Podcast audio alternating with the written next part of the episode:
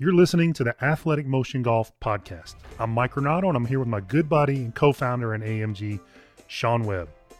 We have one goal with this podcast to help you improve your game.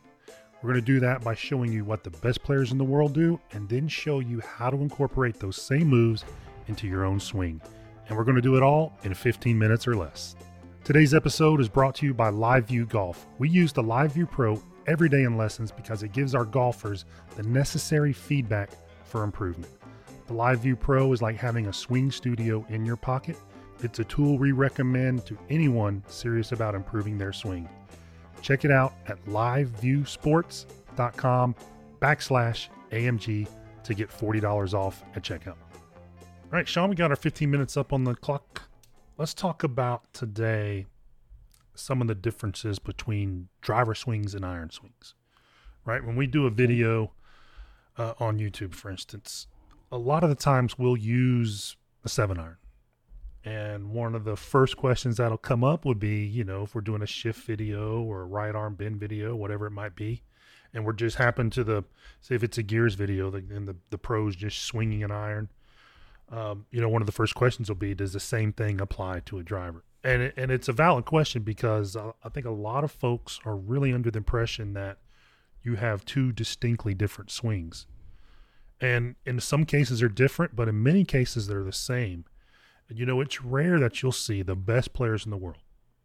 So who who would come to mind? Let's say over the last twenty years, who would be the best driver? Like if you had to hit a fairway long and straight for your life, who would you want hitting that shot for you? McIlroy, probably. Okay. What about iron play? If you had a 200 yard approach or a 150 yard approach, like it's rarely going to be the same guy, right? Yeah. Yeah. And then if you had a 30 yard pitch shot, probably going to be a different guy on top of it.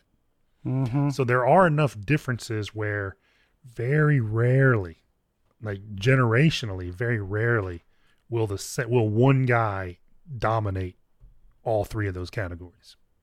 Mm-hmm. Right? Tiger did it. Probably was the last one to do it for a short time, Yeah. and it, and he won everything that he entered. But mostly, you're going to have you know players are going to be biased to either better drivers or better iron players or better wedge players, and it's how you improve the ones that you don't do that really make the difference. So with regards to just the difference and we'll leave the wedges out for this this episode but with regards to the differences between irons and drivers let's talk about some of the similarities first setup Okay. wise you still like to see a neutral setup so pretty neutral spine level hips you know fairly square setup with both Yeah. The the main difference is, you know, you're going to be a little bit, and I see this a lot. I, I teach it too. You obviously a little bit taller with the driver, mm-hmm. with with the posture, and then your arms will be out a little bit more, not so far under. yeah they Like won't they won't hang directly shoulders. under the shoulders right and and that's confusing because you know I took a lot of lessons from a, um, a real high level teacher, and he is under the, or is what he taught was that you just make the same se- setup with every single club in regards to your body position and your hand position. Just put a different club in there, like Yeah, a machine. it's not something It we see with the with It the, just doesn't work like that. the gears images for sure Nope. Uh, so that that that's it, and then you have a little more right shoulder lower, a little Mhm. more shoulder pitch, not spine tip to the right really per se. Just because of the width of the stance and the ball position, you'll have a little more angle um, with your shoulders kind of tilted. Yeah, ball position is an interesting one because we'll see.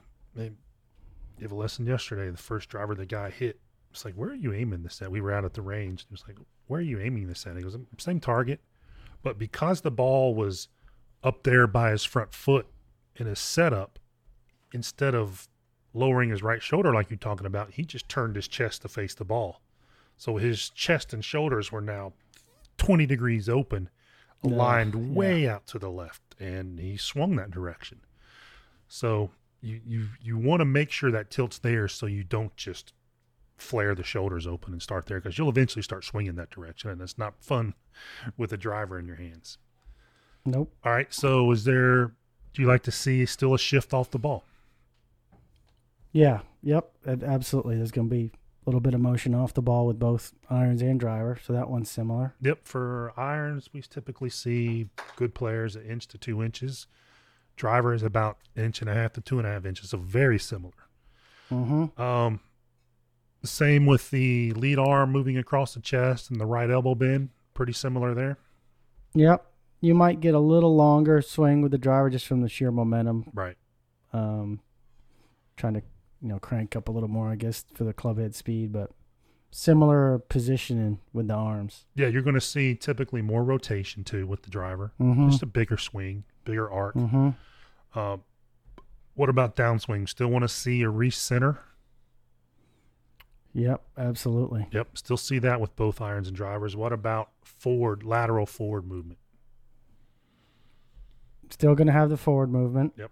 I, w- I would say, um, as you come to the ball, just from the the idea of hitting up a little more, the the driver swing, you'll be a little more tilted back at impact than you would the irons. You're not quite as on top with the chest, wouldn't you say? Yeah, let's say if a, if a if a guy is let's say five inches forward with his pelvis on a seven iron, right? He's over there on top of it, covering the ball, and typically guys are going to put. This goes back to the ball position being important. Guys are going to put the center of their pelvis at impact right on the leading edge of the golf ball, so it's up there. It's one of the reasons why you don't want a bad a back ball position. So let's say it's five inches forward. Upper body will be at impact two, two and a half inches forward. So pretty much half of what the, the hips move forward. With the driver, we'll probably see four inches forward with the same guy, maybe one inch forward. So it's very similar, just not quite the same amount, slightly less.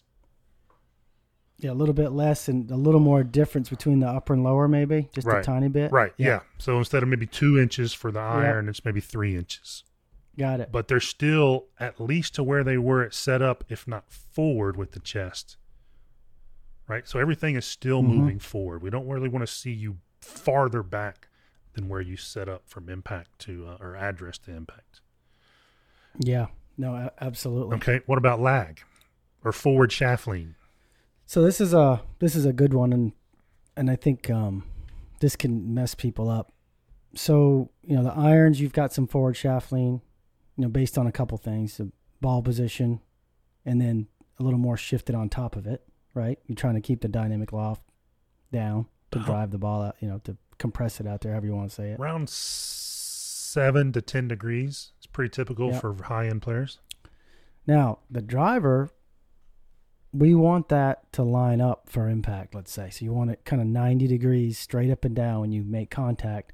And what a lot of people don't realize to do that, let's say you got the same golfer, they have to let that driver start releasing a, a little bit sooner. If you try to la- overlag the driver and you actually succeed, you're going to have the hand so far ahead that all you do is hit these like push blocks all day long um, which I know because I'm guilty of that. So I I have to start. I was taught to really drive the hands uh, a while ago, growing up even, and I have to feel like I throw the driver a little bit to get it to line up better, and I drive it so much better that way. Just trying to get a 90 degree shaft angle at impact. Yeah, we had um, uh, we're doing an online lesson with a young lady, and she was good player, right, high school age player, and she was just said, "I'm just slicing it. I can't stop slicing," and her entire rehearsal was basically how you would rehearse like a lob wedge.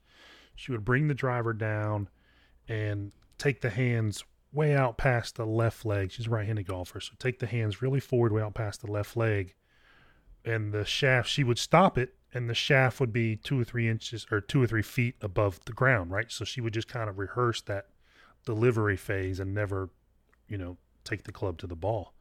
But when you do that, the face is pointing so far to the right. So all she was training herself to do was not release the club. And it took a little while to convince her to make that toe start moving much faster than what she was feeling. And she had just trained herself thousands and thousands of times every week not to do that. But you're exactly right. You know, at, at setup with a driver, most driver shafts are going to be leaned backwards. Some of the best drivers of the ball of all time had the shaft leaning backwards. Right. So to have it at 90 at impact, there is forward shaft lean from backwards, but there's not forward shaft lean past 90 Past degrees. 90. Yeah. So you're not trying to lean it and de-loft the driver necessarily. Just straight up and down and become a really good driver of the ball. Right. Exactly right. And I don't think people realize enough that, you know, with a steel shaft, even there's torque in a steel shaft. So what you're doing, especially on the downswing when the club's moving fast, what you're doing with the grip into the club isn't translating at the same time to the head into the club. So let's say you're closing the grip, right? There's going to be a lag difference there with the head. Now, if you put a graphite shaft in your hands, that's going to be even more. So guys who are trying to, you know, open, open, open, lean, lean, lean, then square it late, that it never gets to the club head in time, even though you feel yourself doing it with the hands. There's a tremendous amount of, and especially depending on the shaft and flex, of lag there, high MOI, right? The driver head is built to resist twisting. So if you're late trying to close the face, you're going to be, you're not going to have a closed face very often. Yeah, a lot of you need to start closing that face a lot earlier coming out of the top. You'll have a much better chance than trying to do it. If you're trying to do it at the ball, it's really not going to show up till the ball's already gone. Yeah. And I think that's where people miss the boat. I had a guy in one of the elite guys in, a, in an online lesson yesterday, and I, I told him just start turning the face. He, he was an over the top guy. I said, hey, just start turning turning the face down toward the ground behind you. He's like, what? Yeah. I'm like, I've never felt anything like that. And he hit like these two high draws. And he's like, I've never hit a draw in my life. But the sensations to do it have to be so much earlier than what most people are used to. one of the parameters and gears that we can measure is shaft twist, right? When do they when does the shaft start twisting closed? And you put the pro up, pro after pro, that's really starting to close right out of the top. Then you put the AMs up and a lot of them will open out of the top and then you see the rapid increase down by the ball, but it rarely gets there in the time. So I'll use the whole downswing to, to uh, square the shaft or try to line it up as you say. You got a really good analogy um, that that you put in your book um, with a um, like a semi, like a tractor trailer. Yeah. T- talk about that. Yeah. So, you know, if you think about a sports car going around a corner, it'd be like a pitching wedge. You can let that release happen a lot later because you're looking for shaft lean, right? Mhm. And you can compress the ball and have the shaft for. But the driver, it's almost like an 18 wheeler. It needs more time and to make a wider turn. So you might have to start putting torque in the club to square it and release it earlier for it to line up to impact. And to me, when I we, we um we put that in the book, I wrote it with Mike Jacobs years ago.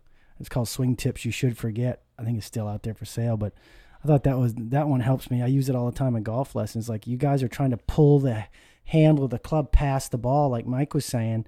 If that's your intent, you're never ever going to do anything but slice the ball off the planet and leave the face wide open. It's just not going to happen. Yeah, David has a really good um, way of talking about it in his, uh, you know, when he does uh, like outings and when he's speaking These to a group, he'll have uh, he'll actually hold both clubs in the hand, right, Mm-hmm. and swing both. He does. He take he'll take a like a lob wedge and say, okay, he'll just spin it around in his hand and make a circle, and he'll say, this circle is a lob wedge. It doesn't take very long, but this driver, it takes it longer to swing. It's a bigger arc, so you, so and that ties in what we just said. Longer swing. It needs to start releasing out gradually, so you can finally line it up for impact. And um, a lot of you that have been, it's just been ingrained in, in golfers for so long to pull with the grip and lag it hard. And when you do that, the club can kind of jackknife, and a lot of you just can't square it up like that. Give it more time to release and square on the downswing, and uh, you might be surprised at how well you start hitting the driver. Yeah, and David Toms, who we're talking about, is maybe one of the all-time greatest at squaring the club face. I mean, this guy's the most phenomenal ball striker I've ever seen in my life. Yeah. So a lot of similarities, right? We got the shifting. We're going to have the pressure shifts are going to be similar to some respects. Uh, they will, depending on angle of attack, the driver sh- pressure shift. I've seen them look like, and this is not. It, it doesn't mean that if you're a short hitter, your your your trace will look like an iron. If you're a long hitter, you'll have that Z trace or whatever it's called. Not the case. When guys swinging 130 miles an hour, that their pressure trace with a driver looks exactly like it does with an eight iron. So it- Yeah. there- there's more factors. You don't have to involved. hop that foot around. Yeah, there's more factors involved with that. But the timing of that, the movement of that, everybody is still forward at left arm parallel in the downswing. So those two things are the same. Setups are very similar. You're obviously going to be a wider base with a driver than you would a seven iron. Uh, you're still looking for the same arm structure at the top, right? Moving into the top and bigger rotation with the driver. But the the key difference, no question, that we see every single day in lessons is when does the golfer square the face? Start squaring the face, right?